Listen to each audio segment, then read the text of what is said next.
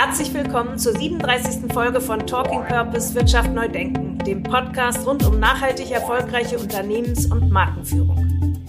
Mein Name ist Annette Bruce und ich bin Gründerin und Geschäftsführerin der Marketing-Strategieberatung Creative Advantage aus Hamburg. Mit meinen Gästen diskutiere ich, wie Unternehmen profitabel wirtschaften und gleichzeitig einen Beitrag für das Gemeinwohl leisten können. In den Gesprächen erhaltet ihr Einblick in die Unternehmen und Organisationen, die den Mut haben, Wirtschaft neu zu denken und damit Teil der Lösung der drängendsten Probleme unserer Zeit sind. Mein Gast heute, Andrea Maybaum. Sie ist Direktorin bei Finsbury Glover Herring, einem globalen Beratungsunternehmen im Bereich der strategischen Unternehmenskommunikation. Andrea unterstützt Großkunden in der Nachhaltigkeitskommunikation und gibt im Podcast wertvolle Einblicke in die Herausforderungen gerade großer Emittenten. Da hat sich auch das Spielfeld verändert. Vor ein paar Jahren hat es noch gereicht, eben ein langfristiges ähm, Reduktionsziel mhm. für Klimaneutralität in den Raum zu stellen und damit galt man schon als äh, führend. Heute ist es ganz, ganz anders. Es gibt so viele Unternehmen, die sich Ziele für ihre Klimaneutralität setzen, im Einklang mit den Pariser Zielen. Und da ist halt immer die Frage, wie findet da eine Differenzierung statt? Wir sprechen darüber, warum die COP26 in der öffentlichen Meinung so schlecht weggekommen ist, welche Konsequenzen das Shell-Urteil für Unternehmen hat, was es mit Scope-3-Emissionen auf sich hat und was sich hinter der Brüsseler Vision des klimaneutralen Kontinents und der Initiative Fit for 55 verbirgt. Wir sprechen über Greenwashing und was eine echte Vorreiterrolle beim Klimaschutz für Unternehmen bedeutet, welche Rolle Politik, Gesetzen und Regulatorik bei der anstehenden Transformation zukommt. Und last but not least verrät Andrea uns ihre Do's und Don'ts der Nachhaltigkeitskommunikation. Geballtes Fachwissen und wertvolle Insights für alle, die ihr Unternehmen nicht nur in Richtung Nachhaltigkeit transformieren wollen, sondern dazu auch erfolgreich kommunizieren wollen. Hallo Andrea. Hallo Annette, ich freue mich sehr hier zu sein. Ja, ich freue mich auch, denn wir haben ein ganz spannendes Thema heute. Wir wollen über die Herausforderungen der Nachhaltigkeitskommunikation sprechen, vor allen Dingen im, im Umfeld von großen Unternehmen, die sich ja ständig bewegen zwischen der geforderten Transparenz, auch dem tue Gutes und rede drüber und dem Problem des Greenwashings, was ihnen ja nicht selten vorgeworfen wird. Du bist Direktorin und Expertin für genau diese Nachhaltigkeitskommunikation und äh, bist bei Finsbury Glover Herring und bist jemand, der sich mit diesen Themen tagtäglich ähm, beschäftigt. Und deshalb freue ich mich sehr, dass wir da heute ins Detail gehen können. Vielleicht kannst du noch mal ganz kurz vorstellen, was ihr als Unternehmen macht. Ja, sehr, sehr gerne, Annette. Also wir sind ähm, mittlerweile ein weltweit ähm, führendes Beratungsunternehmen für strategische Kommunikation. Ende 2021 noch einmal fusioniert ähm, mit Saad Verbinen und haben mittlerweile über 1000 Kommunikationsexperten. Wow, Welt das ist schon eine Hausnummer in dem Markt, ne? ja, absolut. Also es werden hier 32 Sprachen gesprochen in 25 Büros, also von Europa über Asien, Nahosten ähm, bis in die USA und wir wir sind da sehr breit aufgestellt. Also da geht es wirklich um ein breites Themenfeld von Corporate Reputation über Krisenmanagement, über Transformation und Change-Kommunikation bis hin zu ähm, Government Affairs und natürlich auch Finanzkommunikation. Ich bin unterwegs im Feld der Nachhaltigkeitskommunikation mhm. und ähm, berate Unternehmen ähm, sozusagen von den strategischen Überlegungen, wie soll diese Nachhaltigkeitskommunikation aufgesetzt werden, über große ähm, Meilensteine, wie zum Beispiel die COP26, die ähm, UN-Klimakonferenz letztes Jahr, ähm, bis hin zu Nachhaltigkeitstagen und auch der ganz regelmäßigen Kommunikation, ähm, wenn jetzt eine Medienanfrage da ist.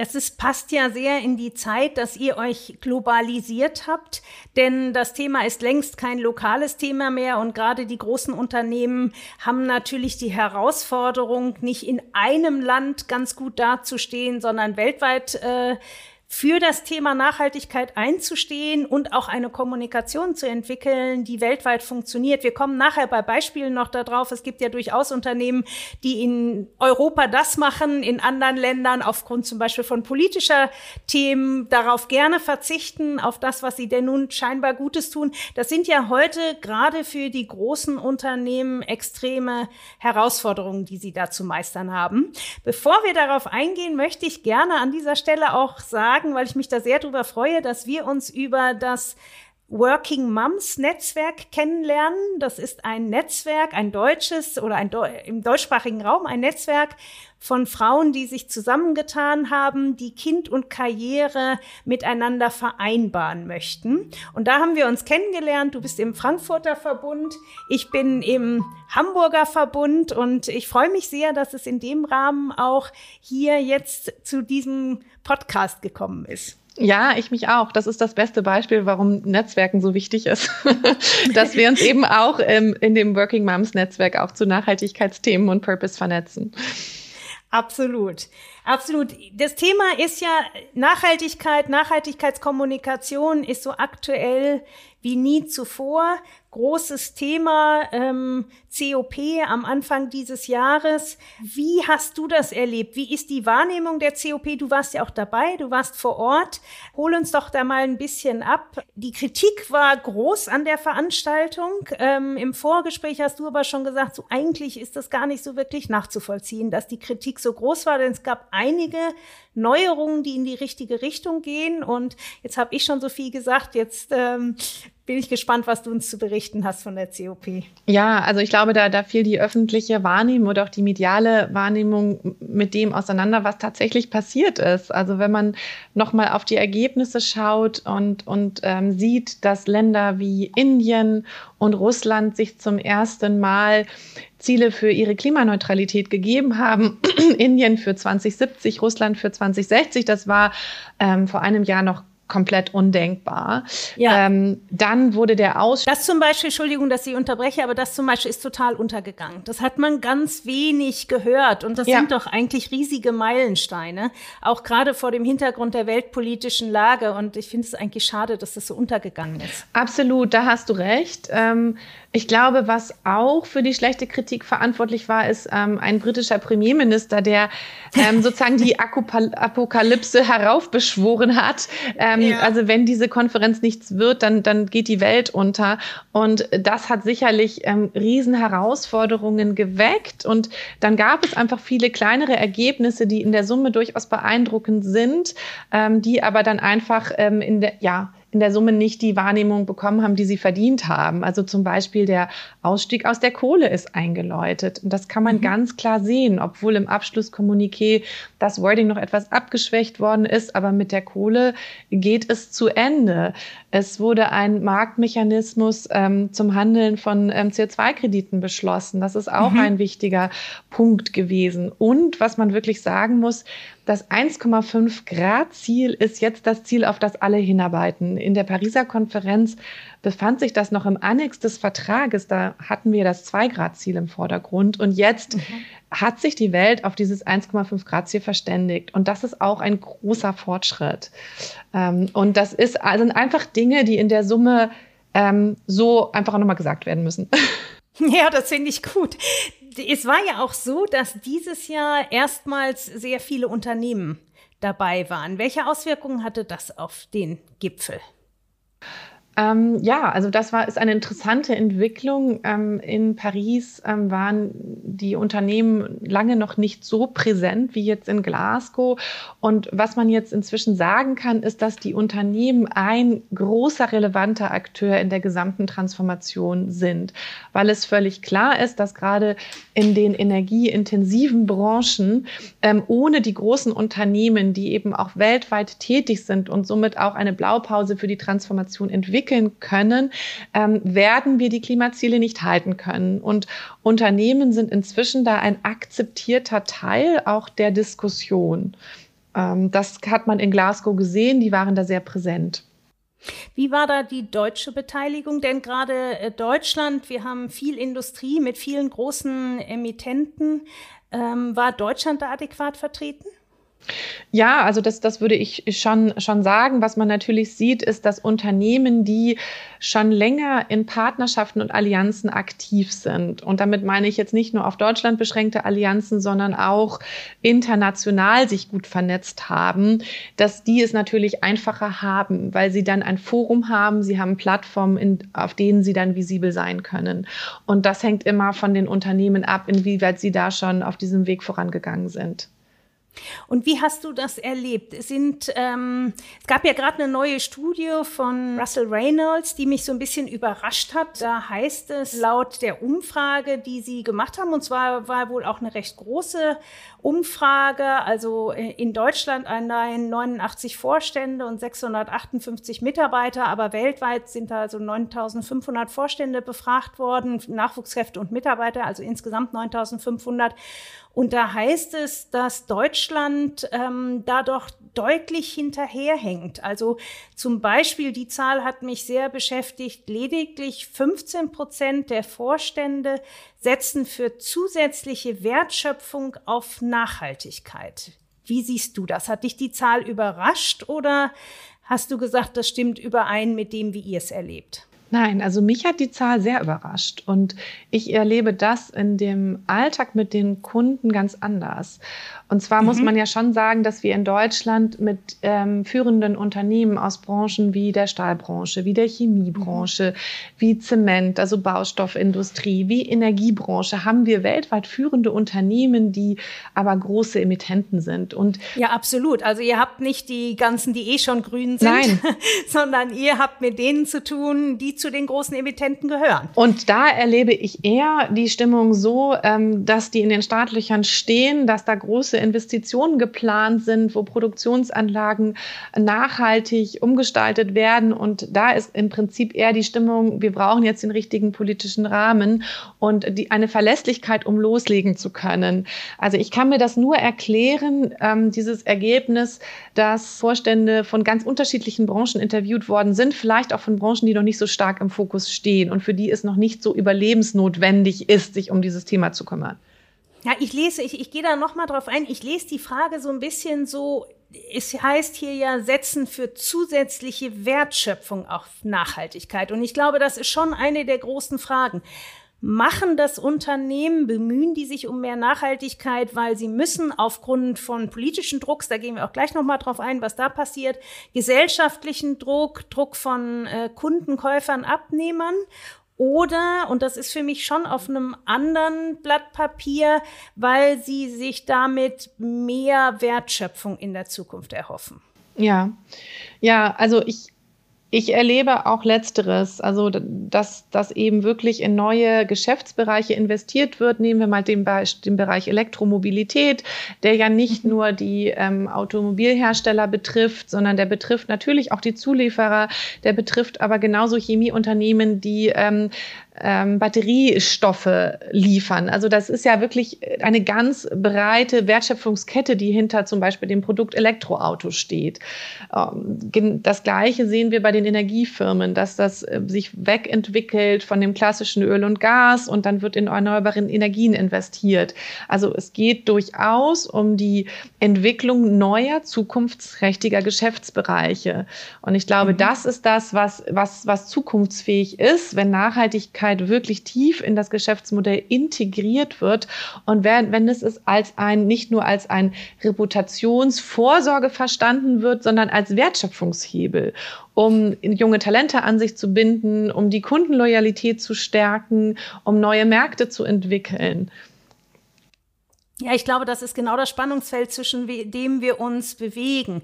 Ist es Voraussetzung für Zukunftsfähigkeit oder ist es ein Imagefaktor, mit dem sich Unternehmen gerne nach außen besser präsentieren? In dem Falle wäre Nachhaltigkeit aber eher auch ein Kostenfaktor. Image hat immer was mit Kosten zu tun.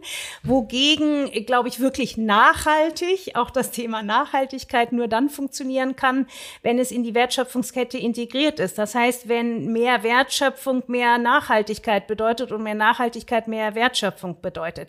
Siehst du da die deutsche Industrie auf einem guten Weg? Also nicht nur mitzuhalten weltweit, sondern auch Vorreiter zu sein, an die Spitze der Bewegung sich zu setzen. Ähm, sind wir da hier gut aufgestellt? Ähm, also aus meiner Kommunikationsperspektive muss ich ja immer sagen, ähm, würde ich das, würde ich das schon beantworten. Und wir haben in Deutschland ja ein eine spannende Gemengelage, weil wir eben in den relevanten Industrien, die von der Transformation so stark betroffen sind, weltweit führende Unternehmen haben. Das heißt, wenn das gelingen soll, dann sind wir hier eigentlich äh, in dem, in dem, äh, auf dem richtigen Spielfeld, weil die Unternehmen global tätig sind, sie sind aber auch global erfolgreich. Ähm, und da ist einfach Deutschland auch eine Blaupause, so eine Art Brennglas, ob das, ob diese Transformation gelingen kann. Ich glaube, die Kommunikation hat in, in dem Zusammenhang auch eine überragende Rolle und ähm, Unternehmen brauchen, wie man so schön sagt, ein schlüssiges Nachhaltigkeitsnarrativ. Ähm, wie erlebst du das? Sind Unternehmen da inzwischen gut aufgestellt, ähm, auch dieses Narrativ zu entwickeln? Und dann nochmal die Frage, ist das im Moment noch sehr imagegeleitet oder geht es den meisten Unternehmen tatsächlich darum, das Gute, sagen wir es mal ruhig so, was sie tun, auch kommunikativ eben äh, bekannt zu machen? Ja, das ist eine gute Frage oder viele gute Fragen. Ähm, also, was wir sehen, ist, dass die verschiedenen Stakeholder, mit denen Unternehmen zu tun haben, also von den eigenen Mitarbeitern über die Gesellschaft, über die Zivilgesellschaft, aber mhm. auch hin bis Politik und ihre Investoren, dass also diese Gruppen erwarten von Unternehmen, dass sie Teil der Lösung sind. Und das heißt eben Teil mhm. der Lösung im Kampf gegen den Klimawandel. Und was bedeutet das jetzt für die Unternehmen? Zum einen ist es eine große Chance, weil was wir auf der COP eben auch gesehen haben, dass Unternehmen können schneller entscheiden als Staaten. Die müssen keinen demokratischen Konsens über die Transformation herstellen. Die können relativ zügig, auch natürlich mit Hürden, aber können die auf diesem Transformationsweg voranschreiten. Das heißt, sie sind ein akzeptierter Partner und können auch liefern. Auf der anderen Seite mhm. sehen wir eben, dass sie mit verstärkten Transparenzanforderungen konfrontiert sind. Also die Öffentlichkeit möchte wissen, und das sehen wir auch in den Medien mit den ähm, unterschiedlichen Berichten auch über Greenwashing, meint ihr das denn wirklich oder versteht ihr das jetzt nur als PR-Maßnahme? Und so dass da im Prinzip Chance und Verpflichtung sehr nah beieinander liegen. Und was bedeutet das jetzt für die Kommunikation? Das heißt, dass man wirklich darauf achten muss, dass man zum einen genau erklärt, worin liegt denn auch mein gesellschaftlicher Wert? Also wie schaffe ich es als Unternehmen zu einer Lösung, zum Beispiel jetzt als ähm, Energieunternehmen, okay, was kann mhm. ich dafür beitragen, die Energiefrage zu lösen? Wie bekommt die Industrie an nachhaltige Energie? Und zugleich muss ich aber sehen, dass ich transparent und offen über meinen Fortschritt kommuniziere und nicht nur sozusagen mich an einem langfristigen, ähm, entfernten Reduktionsziel 2050 abarbeite, sondern dass ich wirklich klar mache, was habe ich jetzt in den nächsten Jahren geplant, wie sieht meine Transformation Roadmap genau aus, um eben auch Vertrauen wiederum in das Unternehmen zu schaffen, dass es ein ehrlicher Spieler ist auf diesem Weg und da auch tatsächlich ähm, Verbesserungen liefert. Ich glaube, das ist ein ganz großes Thema. Ne? Man hört ja immer wieder in der Kritik, oh, in 30 Jahren irgendwelche Ziele anstreben, das äh, kann doch keiner ernst meinen. Und was haben wir davon in 30 Jahren? Wir brauchen, die, der Klimawandel muss jetzt äh, stattfinden. Und jetzt findet ja auch schon äh, eine ganze Menge statt. Ähm, ich glaube tatsächlich auch, dass es ein großes Kommunikationsproblem ist, aber vielleicht auch ein bisschen ein gesellschaftliches Akzeptanzproblem. Äh, aus meiner Sicht ist es viel wichtiger, dass sich alle auf den Weg machen und so wie du gesagt hast, Nachweise auch bringen für das, was sie jetzt tun, heute tun, morgen tun und übermorgen tun und natürlich für, für in 50 Jahren planen. Ähm, aber es braucht eben viele Initiativen. Ich glaube, diesen ganz großen Schwung, den gibt es gar nicht. Ja, richtig. Also da hat sich auch das Spielfeld verändert. Vor ein paar Jahren hat es noch gereicht, eben ein langfristiges ähm, Reduktionsziel mhm. für Klimaneutralität in den Raum zu stellen und damit galt man schon als äh, führend. Heute ist das ganz, ganz anders. Es gibt so viele Unternehmen, die sich ähm, Ziele für ihre Klimaneutralität sitzen, setzen im Einklang mit den Pariser Zielen. Und da ist halt immer die Frage, wie findet da eine Differenzierung statt? Und die Differenzierung mhm. findet statt über Belege, was tue ich jetzt? Zum Beispiel auch über die Frage, habe ich mir als Unternehmen wissenschaftsbasierte Ziele gegeben? Also sind sie von der, sind das Science-Based Targets, wie wir sagen, mhm. und sind die ähm, von der Initiative validiert? Der zweite Punkt ist, wie weit gehen denn meine Ziele? Also beschäftige ich mich nur mit meinem eigenen Bereich, der unter meiner eigenen Kontrolle ist, also den Fabriken, in denen ich zum Beispiel produziere, oder beziehe ich in die Ziele meine Wertschöpfungskette mit ein? Also was passiert upstream? Zum Beispiel die Verpackungen, die ich einkaufe, um dort meine Produkte zu verpacken oder die Inhaltsstoffe, die ein Unternehmen braucht. Oder zum Beispiel Downstream. Also das ist dann, wenn man jetzt ein Erdölunternehmen ist und Benzin verkauft, dann ist das das Benzin, was im Tank verbrannt ist. Bin ich dann auch für diese Emissionen verantwortlich? Und da sehen wir eben einen klaren Trend, diese sogenannten Scope-3-Emissionen. Das sind die mhm. indirekten Emissionen, die außerhalb meines Kontrollbereichs als Unternehmen entstehen, auch mich darum zu kümmern. Und das sind Differenzierungsfaktoren heute ich glaube, das ist der, der ganz, die eigentliche Transformation, dass ich weggehe von dem, was nur in Anführungsstrichen innerhalb meines Unternehmens äh, passiert, sondern äh, nicht wenige Unternehmen haben tausend und mehr Zulieferer. Was passiert bei den Zulieferern? Was passiert da, wo die Zulieferteile hergestellt werden? Und äh, du hast ja auch das Beispiel, was passiert mit dem Öl, was verbrannt wird. Ähm, habe ich dafür eine Verantwortung oder habe ich das nicht? Da gab es ja jetzt auch gerade ein bahnbrechendes Urteil zum Shell-Konzern. Äh, wie beurteiltest du das? Wie siehst du das? Ja, das, das war ähm, ein ein unglaublicher Meilenstein, weil zum ersten Mal ein Gericht ein Unternehmen direkt verurteilt hat und ihm ein stärkeres Klimaziel auferlegt hat. Mhm. Ähm, und das war eben ähm, in zweierlei Hinsicht interessant. Zum einen hat das ähm, Gericht gesagt, Shell, du musst bis 2030 ähm, um netto 45 Prozent deine CO2-Emissionen im Vergleich zu 2019 senken. Und dafür bist, und für diese Emissionen, diese direkten Emissionen bist du verantwortlich. Du musst aber zugleich einen Best Effort zeigen, also beste Anstrengungen an den Tag legen, um mhm. die indirekten Emissionen zu senken. Und ähm, dieses Urteil äh, hat ähm, viele Unternehmen wachgerüttelt. Und man sieht, dass gerade ähm, in dem Bereich Klimaklagen, das natürlich auch unheimlich ähm, viel Auftrieb äh, gegeben hat. Die ähm, NGOs, die jetzt eben auch diese, dieses Shell-Urteil im Prinzip in andere Jurisdiktionen übertragen wollen. Und in Deutschland sehen wir das ähm, mit, der, mit den Klimaklagen gegen Unternehmen wie ähm, BMW, VW, Mercedes-Benz, aber auch Wintershall, wo mhm. eben ganz, ganz ähnlich argumentiert wird und wo im Prinzip versucht wird, über den juristischen Weg Klimaschutz ähm, voranzutreiben.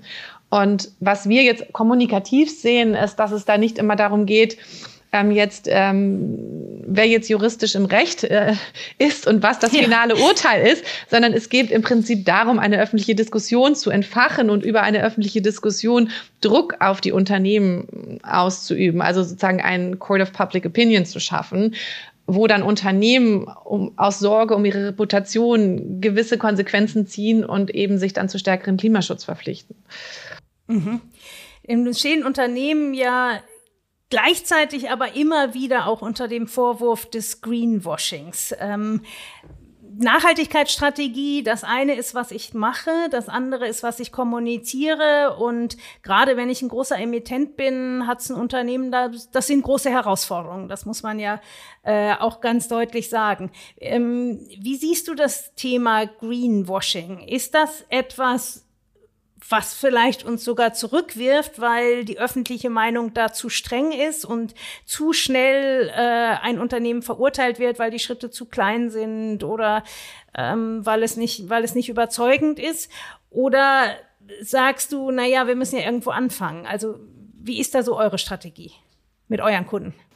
Also ich glaube schon, dass, äh, dass es gut ist, genau hinzuschauen. Ähm, und ich, ich finde es schon wichtig, dass da auch genau geguckt wird, was machen Unternehmen tatsächlich ähm, und steht hinter den Anstrengungen tatsächlich etwas dahinter. Auf der anderen Seite sieht man auch ähm, Fälle, wo eben Greenwashing ähm, vielleicht zu schnell als Schluss gezogen wird und ähm, gar nicht gesehen wird, in welcher Gemengelage ähm, ein Unternehmen da steckt. Mhm. Und ähm, das ist, ähm, da, da, da werden manchmal auch Urteile zu schnell gefällt. Ähm, aber grundsätzlich finde ich das wichtig, dass es diese Transparenz gibt und auch die Kontrolle. Und das ist natürlich, wenn man jetzt zum Beispiel an das Beispiel Nike denkt, das war ja sehr prominent in den Medien im letzten Herbst rund um die COP wo Journalisten einen GPS-Tracker in einem Nike-Schuh versteckt ja. haben und geschaut haben, ob der Schuh tatsächlich ähm, wie versprochen recycelt wird. Und das ähm, war dann ja nicht der Fall, sondern äh, er landete im Prinzip im Müll. Dann ist das natürlich für die Branche ein Problem. Und auf der anderen Seite hat man eben Unternehmen wie, wie Adidas, die ähm, ähm, mit dem Projekt ähm, Schuhe aus Ozeanplastik herzustellen, ähm, sozusagen nach draußen gehen und da auf der Suche nach neuen Materialien sind. Und da ist, äh, ja, da einfach diesen, diesen Weg voran, vorangehen. Ja, das sind zwei Beispiele, wo man eigentlich äh, den Spagat sehr deutlich sieht. Denn wenn man jetzt das ähm, äh, Nike, das haben wir alle nachverfolgt. Äh, ich habe mir die Karten auch angeguckt, wo die ganzen Schuhe dann gelandet sind. Äh, Katastrophe auch allein, was da an Transport noch hintersteht. Wie viele Kilometer die dann äh, letztlich geschredderten Schuhe äh, noch gewandert sind. Auf der anderen Seite das Thema Schuhe aus Meeresplastik äh, ist auch sehr kritisch gesehen. Wie viel Meeresplastik ist denn denn da drin? Und ähm, äh, aus welchem Meer ist denn dieses Plastik gefischt worden? Wo kommt das denn überhaupt her? Und mit welchem Aufwand ist es vielleicht sogar von sonst wo nach Deutschland gekarrt worden, zurückgekarrt worden, um hier dann in, in PR-wirksam in einen Schuh äh, verarbeitet zu werden? Ähm, nicht ganz einfach, das Thema, oder? Ja, und ich glaube, das, das, das ist halt die Schwierigkeit, dass es sehr oft auch für Experten nicht einfach ist zu beurteilen, wie nachhaltig ist dann die Herstellungsmethode oder wie nachhaltig ist dieser bestimmte Rohstoff, der dann statt einem anderen ähm, benutzt wird. Also das sieht man auch in der ganzen Plastikdiskussion, wenn es darum geht, ja. Einwegplastik zu ersetzen. Ähm, und ich glaube, das ist, das ist auch die Schwierigkeit für Unternehmen, ähm, wirklich dann auch nach außen glaubhaft zu machen, ist das wirklich jetzt die bessere Lösung aus der Nachhaltigkeitsperspektive? Weil eines ist klar, was wir halt sehen, ist, ähm, wenn man auf junge Leute guckt, also unter 34-Jährige, die eben da sagen, zwei Drittel, ich möchte, dass mein Arbeit Geber ähm, auch im Bereich Nachhaltigkeit Gutes tut. Ähm, und die Konsumenten, das ist, das ist genau das Gleiche, dass die jungen Konsumenten, da sind auch zwei Drittel bereit, um zu sagen, ihre Kaufentscheidung nach nachhaltigen Gesichtspunkten auszurichten. Und das ist ein Trend, der wird sich noch weiter verstärken, sodass gerade die, auch die Konsumgüterunternehmen ähm, die ähm, Themen wie ähm, Plastikverpackungen, Recycling, jetzt im Bereich zum Beispiel Fast Fashion, die ganze Herstellungsmethode haben, ähm, die sind natürlich unter enormem Druck. Ich hatte auch ja kürzlich den Christian hier im Podcast, der ist CEO von Precycle. Das fand ich auch einen ganz interessanten Aspekt. Ähm, der sagt, der Müll ähm, landet eben nicht dort, wo er produziert wird, sondern wir, wir schaffen den Plastikmüll im globalen Norden. Nicht selten wird er im globalen Süden entsorgt und äh, dort tragen die Menschen die Kosten für unseren enormen Plastikverwendung, ähm, die wir hier im globalen Norden haben. Und er, er hat ein Unternehmen gegründet, also Precycle, ähm, wo er äh, Unternehmen anbietet, einen freiwilligen Plastikausgleich, so, so praktisch das gleiche Konstrukt wie ein CO2-Ausgleich zu leisten.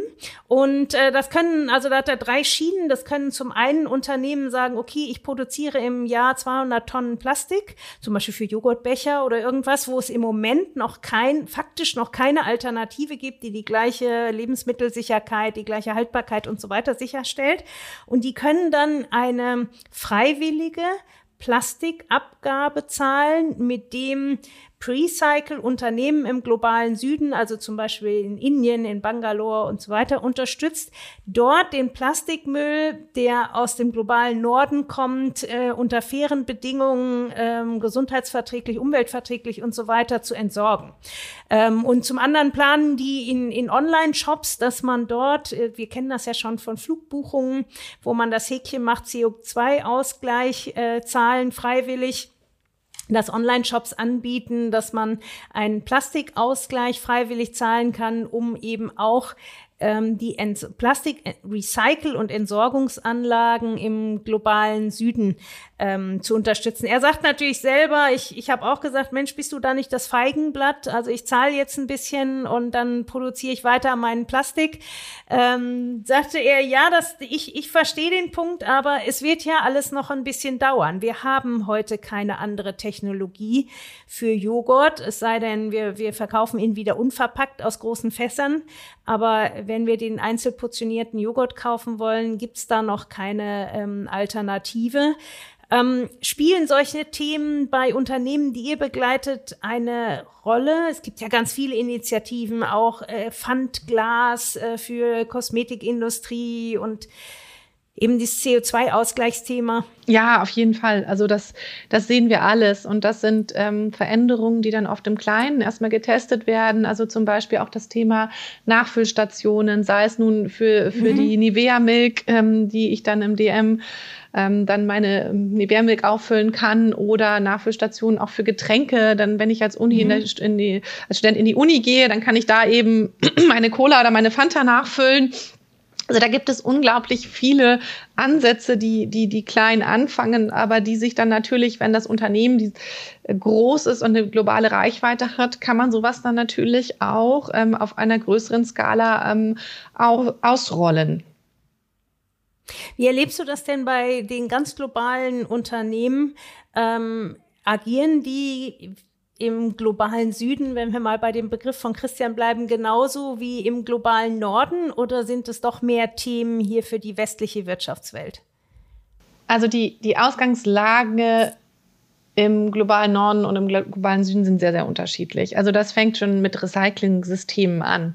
Also mhm. dass man natürlich als Unternehmen ähm, hier bei uns ähm, gibt es einen bestehenden Recyclingkreislauf und der funktioniert noch. Aber was macht man in Ländern, wo es Recycling einfach nicht gibt? Und da muss man dann auf andere Systeme ausweichen. Mhm. Und so dass es, es gibt da keine Antwort, ähm, one size fits all. Man muss das wirklich je nach dem Markt unterschiedliche Lösungen finden. Und das macht es auch für Unternehmen so schwierig ähm, mhm. weil sie natürlich, ähm, gerade wenn man jetzt das Thema Pfandflaschen nimmt, ähm, ist das natürlich ein Thema, wo, wo man mit den lokalen Behörden zusammenarbeiten muss, mit den Kommunen. Gibt es da einen Recyclinghof zum Beispiel? Also das ist nichts, was man als Unternehmen alleine umsetzen mhm. kann. Und das macht das, die Herausforderung so groß.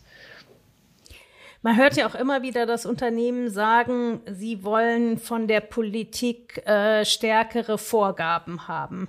Ähm, der Wunsch nach einem Rahmen für ihre Investitionsentscheidungen, ähm, auch der Wunsch einfach zum Beispiel nach mehr Zugang zu grüner Energie. Unternehmen, die heute einen sehr hohen Energiebedarf haben, können den zum Teil ja gar nicht mit grüner Energie äh, stehlen. Äh, welche Rolle kommt deiner Meinung nach der Politik dazu? Ja, eine ganz wesentliche Rolle. Und das sieht man ja auch in der Diskussion über diese Themen, dass ähm, wenn man hier nur die, die Medien auch aufschlägt, die Zeitungen, dann sieht man, dass es eben auch die, ähm, die Chefs der großen Unternehmen sind, wie zum Beispiel von der BSF oder auch von Volkswagen und von anderen, die sich ganz offen für bestimmte Rahmenbedingungen aussprechen und die sagen, wir brauchen diese Rahmenbedingungen, um eben nachhaltig produzieren zu können. Also das sieht man auf der einen Seite. Auf der anderen Seite sieht man ja auch, dass Unternehmen sich dann zum Beispiel, was die Energielieferung angeht, auch selbstständig machen. Also BASF plant zum Beispiel mit Vattenfall einen großen mhm. Windpark in der Nordsee und wird selber zum Energieproduzenten. Und VW geht da zum Beispiel auch ganz eigene Wege. Ähm, mhm. also das ist da, also die, die Energiezufuhr ist sicherlich zumindest für die Industrieunternehmen eines der wichtigsten Unter Probleme oder Herausforderungen, die sie zusammen mit der Politik lösen müssen. Bleiben wir mal beim Beispiel Energiepolitik. Die wird ja nun auch äh, nicht nur in Berlin gemacht, sondern auch in Brüssel gemacht. Was kommt denn da eigentlich alles auf uns zu? Ja, in, in Brüssel passiert im Moment extrem viel, was ähm, Nachhaltigkeit angeht, weil Brüssel ähm, im Prinzip weltweit ähm, viele Dinge vorausdenkt, ähm, die dann auch als mhm. Blaupause in, in anderen ähm, Regionen gelten könnten. Also zum einen hat Brüssel als erster Kontinent weltweit ja das Ziel ausgegeben, klimaneutral zu werden. Mhm. Und dieser, diese berühmte Idee des Green Deals hat, hat dann die Kommission mit einem Gesetzespaket, das hat sie Fit for 55 genannt, mhm. konkretisiert, wo sie zum ersten Mal Gesetze in verschiedenen Bereichen, also von erneuerbaren Energien ähm, über ähm, strengere Grenzen für den CO2-Ausstoß von PKWs, über einen CO2-Zoll, um die heimische Industrie zu schützen. Also ein Bündel an Gesetzesvorschlägen hat sie vorgelegt, um diese Vision dieses klimaneutralen Kontinents mhm. in die Wirklichkeit umzusetzen. Und das ist natürlich unglaublich spannend und betrifft viele Branchen ähm, äh, im gesamten Europa. Und da finden jetzt die Verhandlungen über dieses Gesetzespaket statt, also die Blaupause für die Umsetzung. Das ist das eine. Das andere, was wir sehen, ist, dass die Finanzindustrie ja auch eine wesentliche Rolle spielen soll, um Investitionen in nachhaltige Wirtschaftsaktivitäten mhm. zu lenken. Und bisher haben wir immer das Problem, dass ähm, keiner so genau weiß, was ist denn eigentlich Nachhaltigkeit und was ist es nicht. Also welche Wirtschaftsaktivitäten können wir als nachhaltig ansehen und was nicht.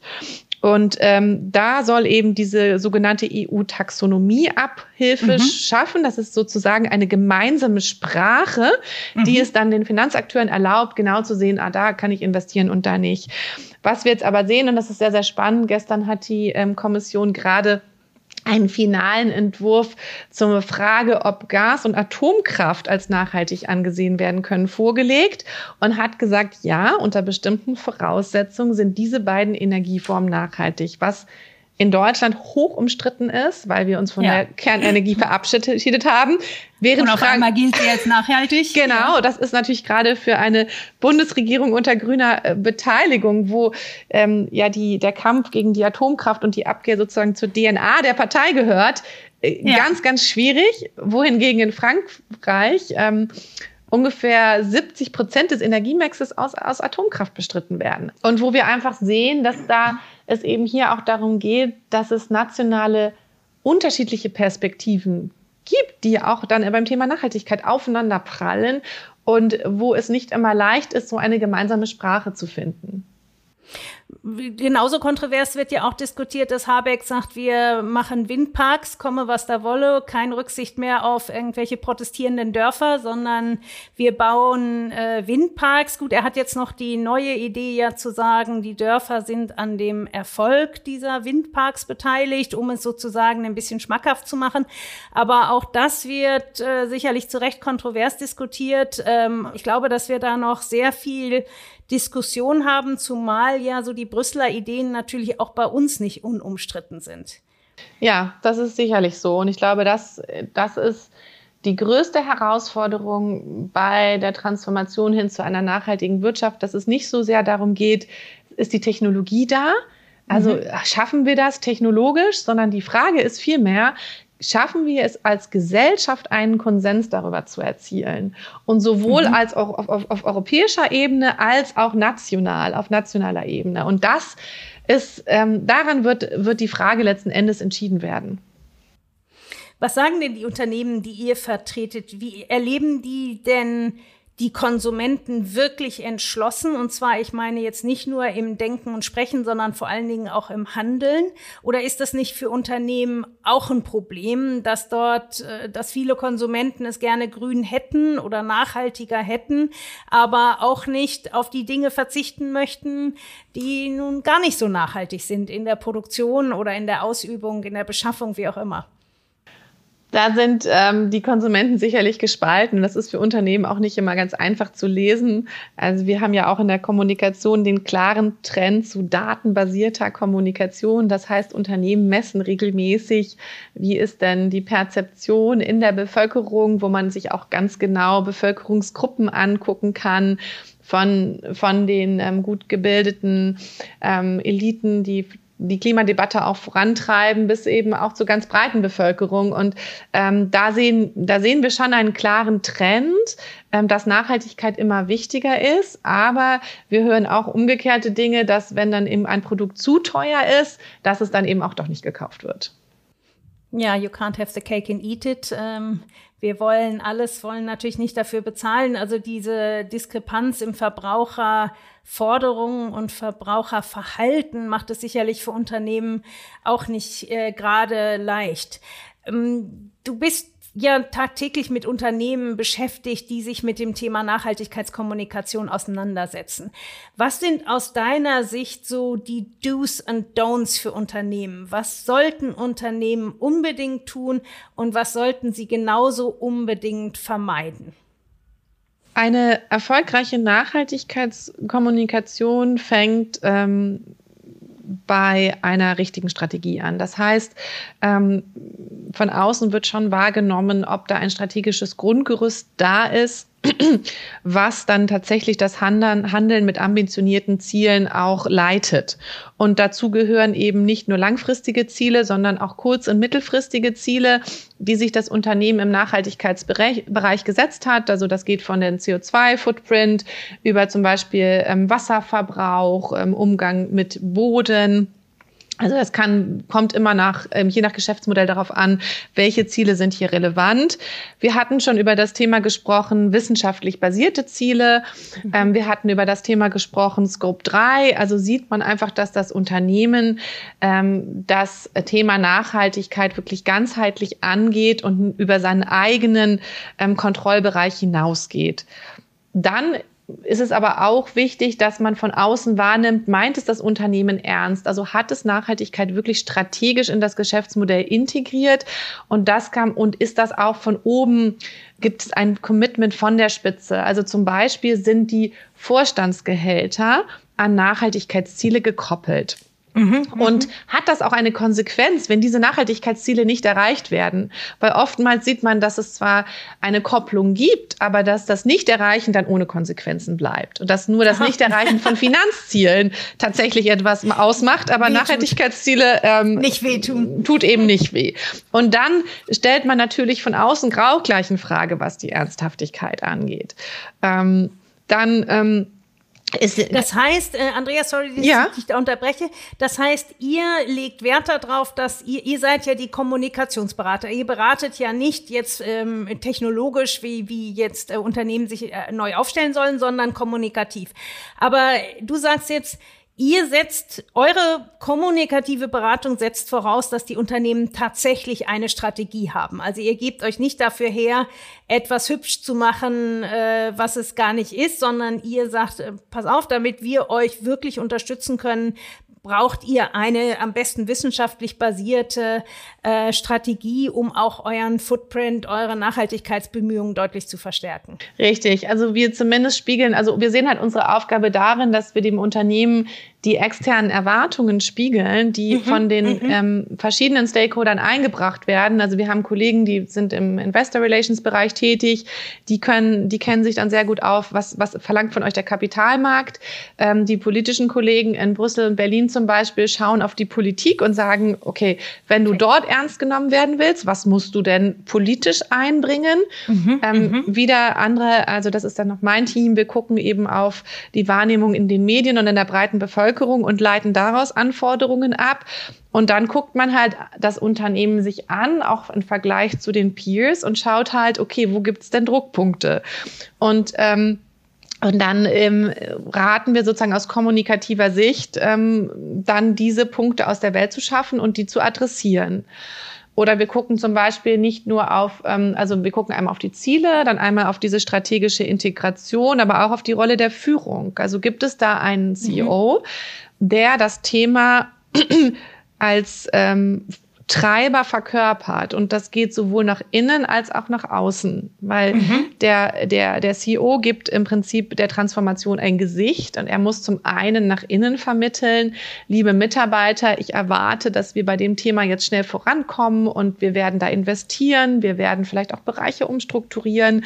Und das ist mir extrem wichtig, aber zugleich auch nach außen, indem er zum Beispiel auf Konferenzen spricht, indem er in den Medien präsent ist, indem er vielleicht auch persönlich sich für Partnerschaften einsetzt, die über den eigenen Sektor hinausgehen, indem er auch ähm, persönlich kommuniziert, also gerade die auf Social Media ähm, mhm. äh, mit dem eigenen LinkedIn-Profil oder auch auf, auf Twitter. Das ist ein extrem wichtiger Hebel, um eben auch Präsenz zu zeigen und nach außen zu vermitteln. Das ist mein, eines meiner Prioritäten und da möchte ich jetzt auch vorangehen.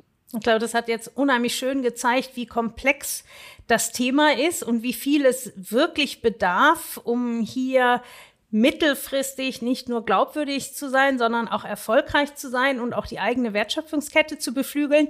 Ich, du hast zwar jetzt indirekt natürlich damit auch gesagt, was die Don'ts sind, aber hast du vielleicht noch ein, zwei Don'ts im Kopf, äh, die du noch explizit unseren Hörern mitgeben darfst? Was sollte man unbedingt vermeiden?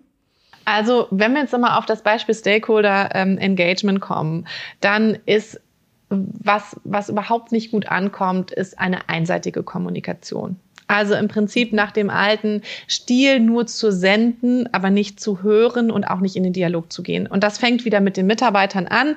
Also wenn ich Mitarbeitervideos mache, wo ich im Prinzip keine Möglichkeit des Dialogs gebe, wo ich einfach nur sende mit Fakten und Zahlen, aber keine Geschichte erzähle, kein persönliches Commitment auch zeige, dann kommt das natürlich nicht gut an und ermutigt auch die Mitarbeiter nicht, sich einzubringen. Genau das Gleiche gilt für draußen. Also wenn ich jetzt nicht zeige, dass auch der, die, die Zivilgesellschaft ein wichtiger Akteur ist und ein wichtiger Gesprächspartner, ähm, und da überhaupt nicht in den Dialog gehe, dann ist das natürlich ein Problem, wenn von dieser Gruppe ähm, relevante Kritikpunkte kommen. Ähm, und so dass man wirklich sagen muss, eigentlich geht es darum, einen Dialog zu schaffen. Und was, was wir heute sehen, ist, dass durch die ähm, durch die, das, auch das Misstrauen, was den Medien entgegengebracht wird und durch die ganze Fake News Debatte, mhm. ist, es, ist es oft schwierig, die festgefahrenen Meinungen zu durchbrechen. Und die kann man eigentlich nur durchbrechen, indem man wirklich in den Dialog geht und mit der anderen Seite Vertrauen aufbaut und eben auch sie dazu bewegt, meine andere Perspektive einzunehmen. Und dieser Perspektivwechsel funktioniert nicht, wenn, wenn ich einseitig sende. Dazu muss ich mich wirklich in den Dialog begeben. Ich glaube, das ist ein Punkt, der unheimlich wichtig ist, weil der verändert doch gerade für die ganz großen Unternehmen sehr viel. Von wir produzieren, du nimmst ab, äh, auf einen Dialog, das ist ja schon auch eine Veränderung der Augenhöhe, eine, ein ganz anderes Verständnis äh, der Führung eines Unternehmens.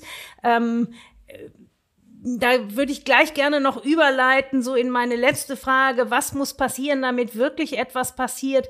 Wo siehst du so die größten Stolpersteine und die größten Treiber für eine wirklich nachhaltige Transformation der deutschen Wirtschaft in Richtung ähm, Nachhaltigkeit?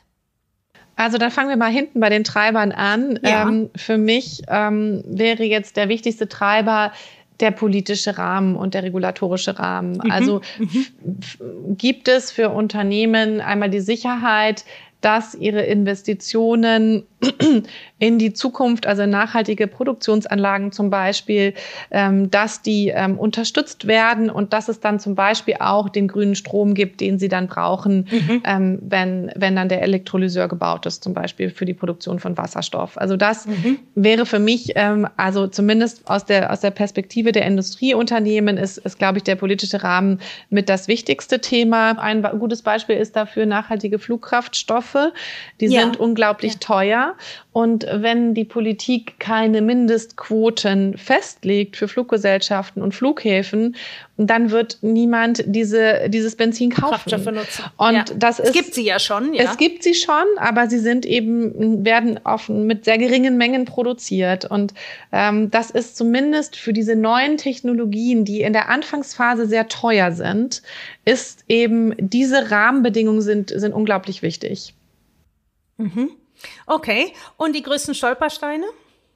Ähm, wir haben ja schon die Studie von, von Russell Reynolds gestreift und für mich wäre das tatsächlich das Unternehmen Nachhaltigkeit als reine Marketingübung begreifen und sie mhm. eben nicht ganzheitlich in ihr Geschäftsmodell integrieren und, und ähm, wirklich eben auch die Chancen dabei sehen. Also die Chancen, ähm, die, die Talente von morgen für das Unternehmen zu gewinnen, sich die Kunden, die Kundenloyalität zu stärken oder auch neue Kundengruppen hinzuzugewinnen, aber auch sozusagen gegenüber der Politik und in der Gesellschaft ein anerkannter Player zu sein.